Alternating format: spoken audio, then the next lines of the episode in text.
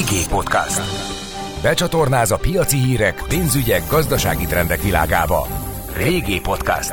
Üzletre hangoló.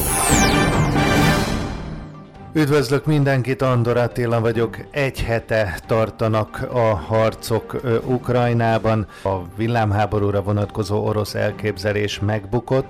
Vajon miért lassult le a támadás? Ezt kérdezem Demko Attila, biztonságpolitikai szakértőtől, az MCC geopolitikai műhelyének vezetőjétől. Ezt ugye nem tudjuk, hogy mi volt az orosz elképzelés.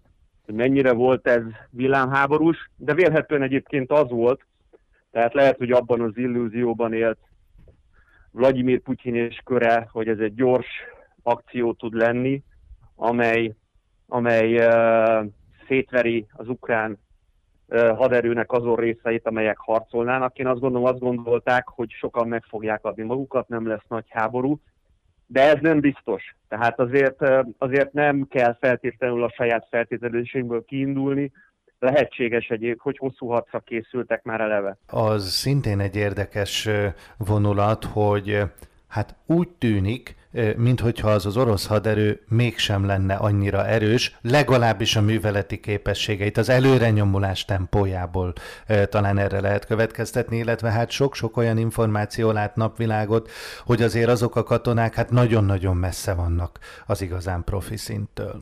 Ez így van, tehát azt lehet látni, hogy elhagynak harckocsikat, elhagynak oszlopokat orosz katonák, tehát a harci morál az, az nincs túl magasan, de azért azt is látni kell, hogy, hogy ezek a sikerek, amit elértek különösen délen nem kicsik.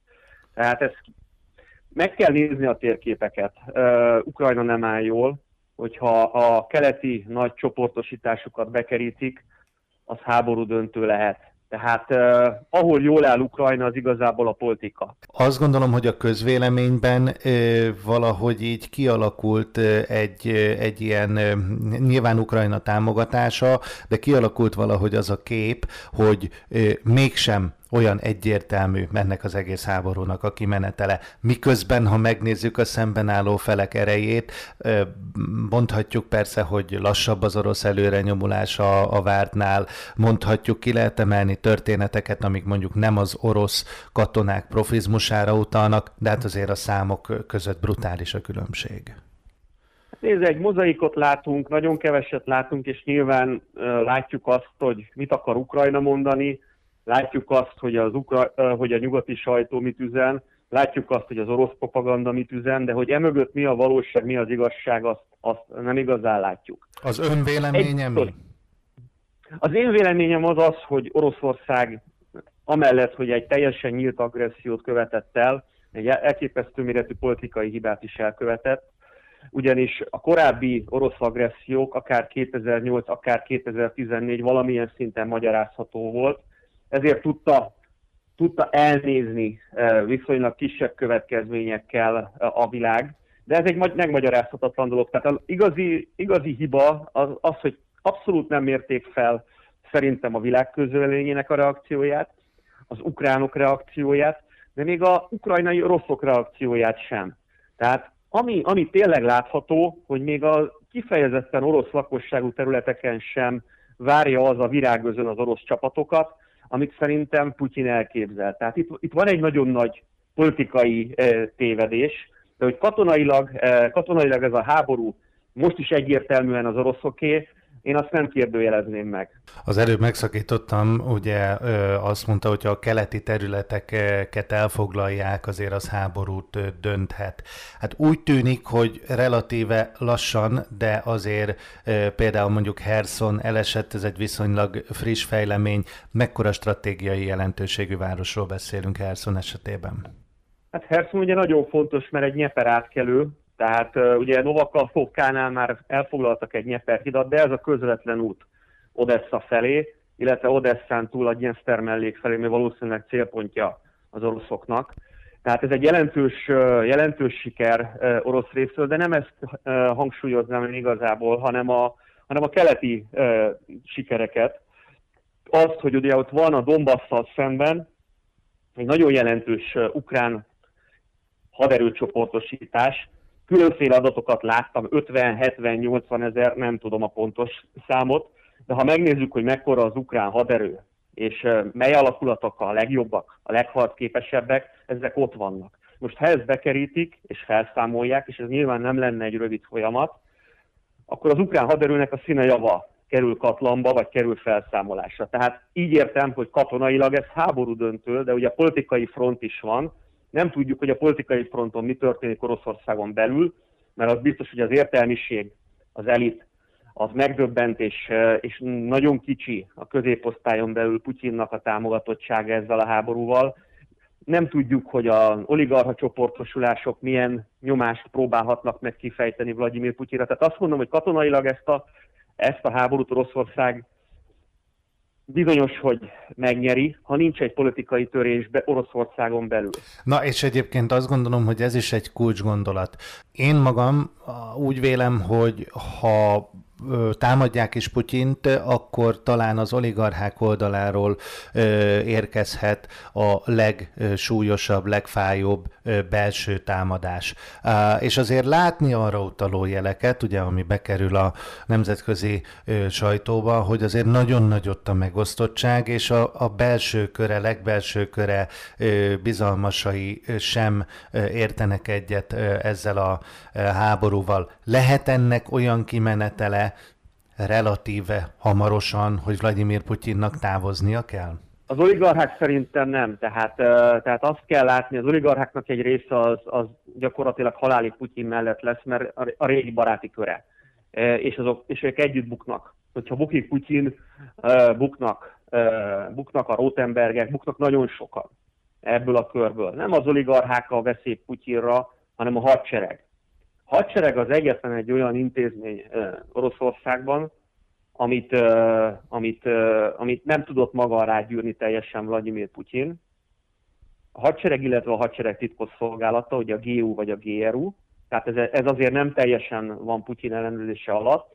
Sojgu, a védelmi miniszter egy olyan figura, akit egyébként utódként is mondanak, tehát ha Sojgu és a hadsereg egyszer úgy érzi, hogy ez, ez már nem folytatható, az lenne igazán veszély Vladimir Putyin hatalmára. Én abban majdnem biztos vagyok, hogy a, ugyan a városi értelmiségi lakosság el, teljesen elfordult tőle, de ez nem egy új jelenség, tehát ez egy évtizedes jelenség, amikor Medvegyevet gyakorlatilag levette az elnökségből, mert Putyin döntött el, hogy Medvegyev másodszor nem lesz elnök, már akkor elvesztette ezt a réteget. Tehát mondom, a hadsereg, illetve a hadsereg titkosszolata az igazán fontos tényező ebben, amíg ők kitartanak Putyin mellett, addig én nem hiszem, hogy őt bármi fenyegeti.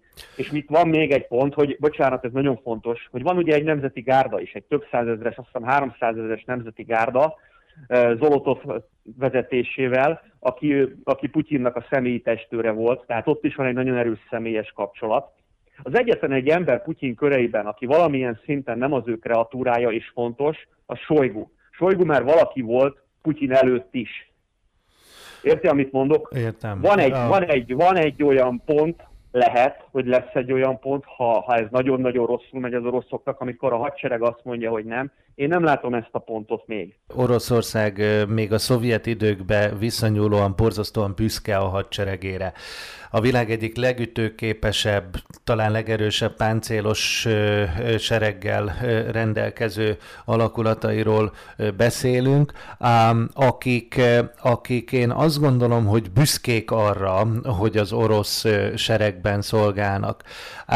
Most elindult egy támadás, hát tényleg elég, hogy mondjam, lejárató jellegű videók meg hírek is megjelennek. Okozhat ez egy kiábrándulást, egy csalódottságot, egy, egy, egy, egy keserű felháborodással teli elfordulást tulajdonképpen önmaguktól és attól a rendszertől, amelyik ezt a háborút, Putyéra gondolok, kirobbantotta.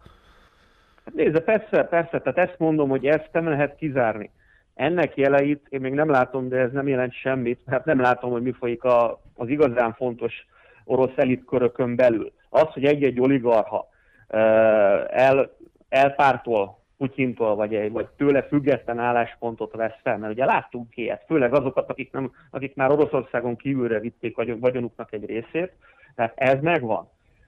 Megtörténhet minden, de ismétlem attól függ, attól függ az egész, hogy, hogy hogyan alakulnak a hadműveletek, és én mond, nem, egyelőre nem látom azt, hogy pusztán katonai szempontból ez, ez annyira rettenetesen rosszul alakulna. Az biztos, hogy egész Ukrajnát nem, vagy nem biztos, ugye semmi nem biztos, egész Ukrajnát már csak a méretei miatt sem tudják bevenni és megtartani. Megtartani biztosan, hogy nem tudják Nyugat-Ukrajnát, ahol aztán végképp ellenséges velük szemben a, a népesség. Erről még beszélünk, de Szergej Sojgut, a védelmi minisztert említette, mint egy erős ember, aki nem egyértelműen Putyin kreálmánya. Mit kell róla tudni?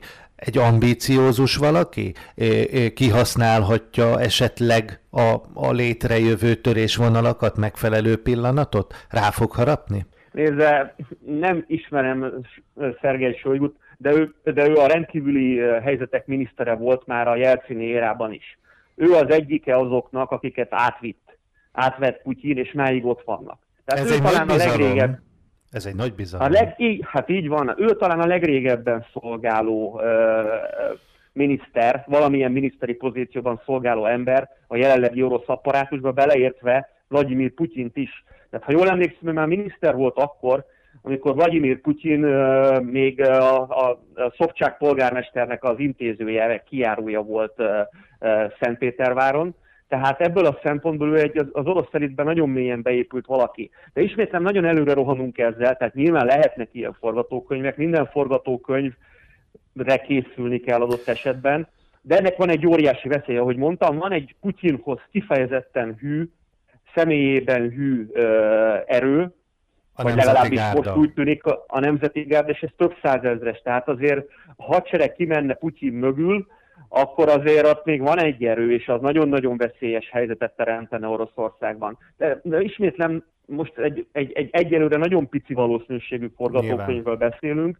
A valószínű szerintem az, hogy, hogyha valamilyen racionalitás van még a, a jelenlegi, jelenlegi orosz rezsim felső vezetésében, akkor, akkor, akkor odáig nem jutnak el, vagy Putyin nem jut el odáig, hogy teljesen, teljesen elidegenítse magától a haderőt. Tehát ezt, ezt szerintem azért meg fog állni, és valami politikai kompromisszumot próbálnak majd kicsikarni. Nyilván ehhez nagy, nagy katonai győzelmek kellenének, mint Harkov bevétele, mint a kelet-ukrajnai csoportosítás megsemmisítése. Ha ezek nem sikerülnek, ha az oroszok ha az oroszok tényleg katonai verességet szenvednek, akkor abszolút felmerülhet eh, nyilván az, hogy Vladimir Putyin elnöksége az, eh, az véget ér, de ez se lenne egy jó forgatókönyv. Mondom, mi van akkor, hogyha a Nemzeti Gárda a hadsereggel szembe megy, és Oroszországon belül káosz alakul ki. Az agresszív Oroszországnál, ahogy mondani szokták, talán csak egy veszélyesebb van, a teljes anarhiába hulló Oroszország. Uh-huh. Tehát eh, ezt, ezt ez, ez is egy nagyon veszélyes forgatókönyv. Az a baj, hogy ma igazából jó forgatókönyvek nem nagyon vannak, kivéve egy minél előbbi eh, politikai megállapodást, ami Putyin számára győzelemnek kell, hogy tűnjön. Győzelem vagy veszteség, ezek jelen pillanatban itt Ukrajna vonatkozásában egyértelműen elválasztható fogalmak. Arra gondolok, hogy van egy orosz előrenyomulás, nem tudom, előbb-utóbb a arra mondjuk kitűzik az orosz zászlót, úgy tekintik, hogy, hogy Kievet elfoglalták. Azzal együtt nyilván a béke azért az nagyon-nagyon messze nem lesz, teljes polgári engedetlenség, merénylet sorozatra számítok, stb. stb. Abban mindenki egyetért, hogy konkrétan közigazgatást megszervezni, elfoglalni, pacifikálni Ukrajnát képtelen. Így Beszélhetünk van. igazi győzelemről? Értelmezhető ez egyáltalán?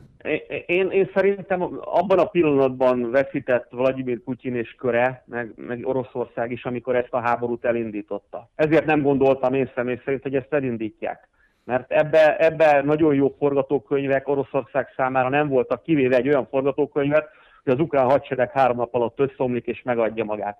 Én ezt ugye sokat jártam az ukrán hadsereggel különféle helyeken, Dél- és Kelet-Ukrajnában.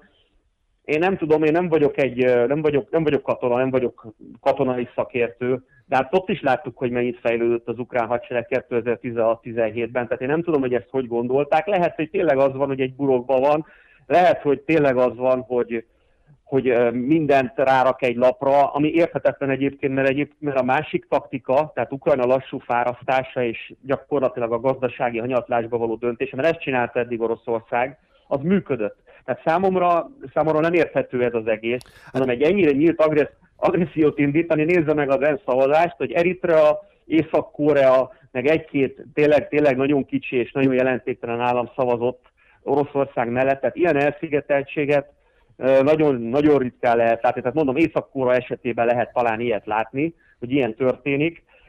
Ez egy nagyon-nagyon nagy számítási hiba Vladimir Putyin részéről. Nem beszéltünk a gazdasági szankciókról, szóval az biztos, hogy gazdaságilag mindenki vesztes.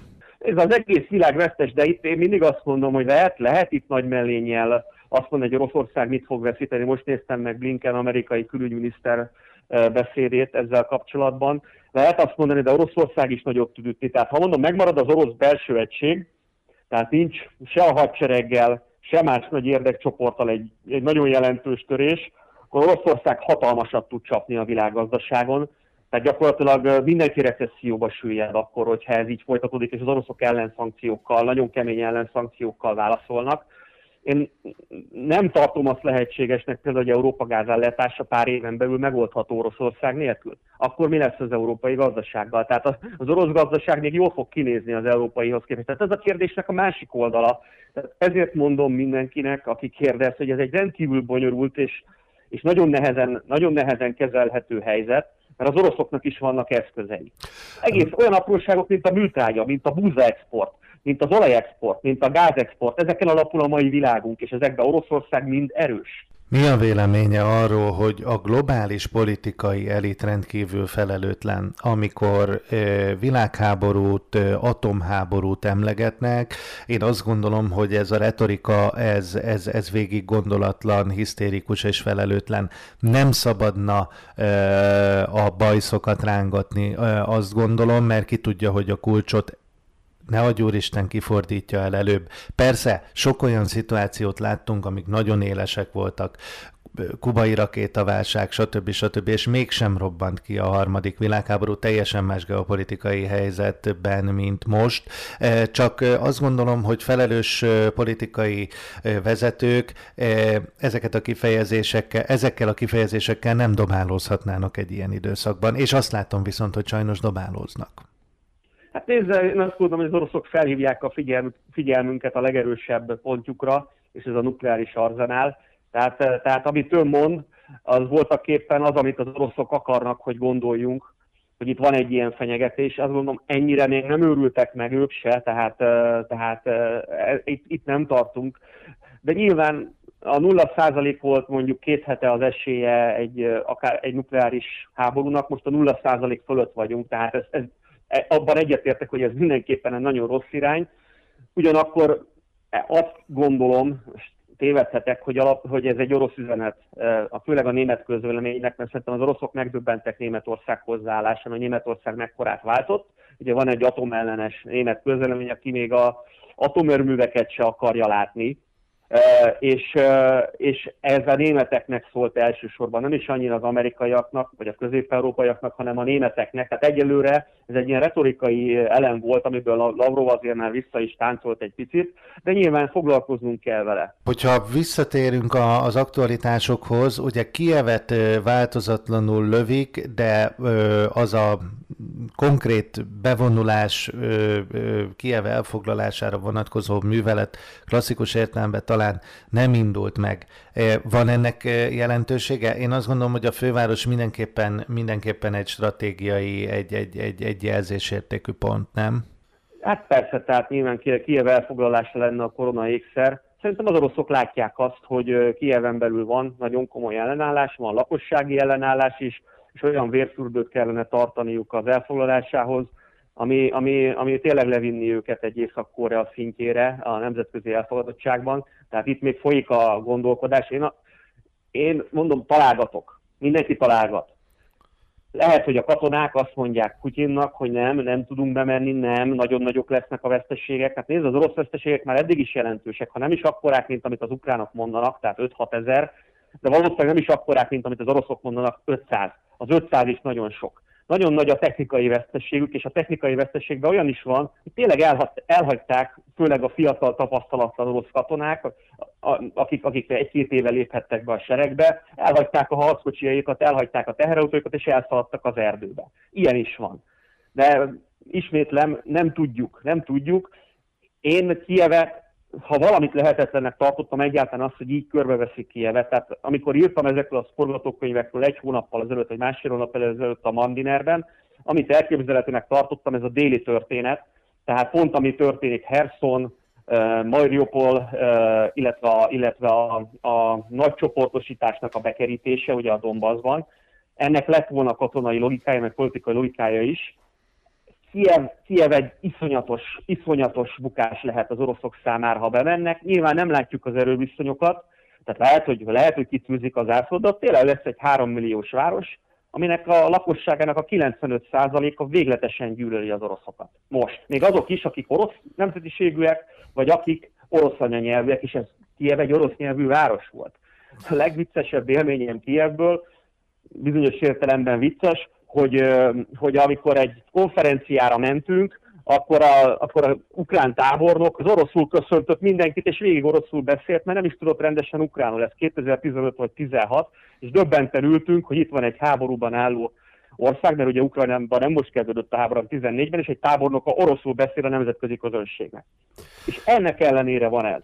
Tehát az oroszok szerintem megdöbbentek ezen a, ezen a, ezen a nagyon nagy társadalmi ellenálláson, és azt nem értem, hogy miért, mert ha megtámad, ilyen brutálisan megtámad valaki egy országot, akkor, akkor valószínűleg arra lesz reakció.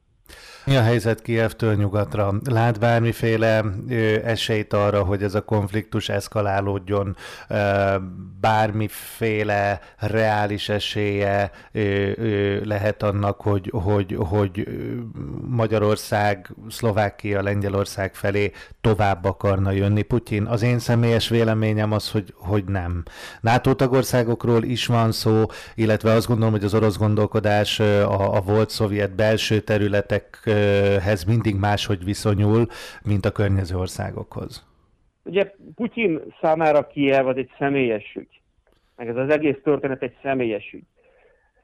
Milyen személyes ügye van Magyarországgal, Szlovákiával, Lengyelországgal? Baltikum lehet egy picit más, de én, én abszolút, abszolút azt gondolom, hogy azért annyi racionalitás van benne, hogy a NATO-nak nem támad neki mert a NATO erősebb. Ukrajna jóval gyengébb Oroszországnál, de a NATO erősebb, tehát tehát ezt, ezt abszolút nem látom. De nézze, ebbe, ebbe a válságban már sok olyan dolog volt, amit nem láttam. Demko Attila, a Matthias Corvinus kollégium geopolitikai szakértője. Köszönöm szépen. Én köszönöm. Üzletre hangolunk. Régi podcast.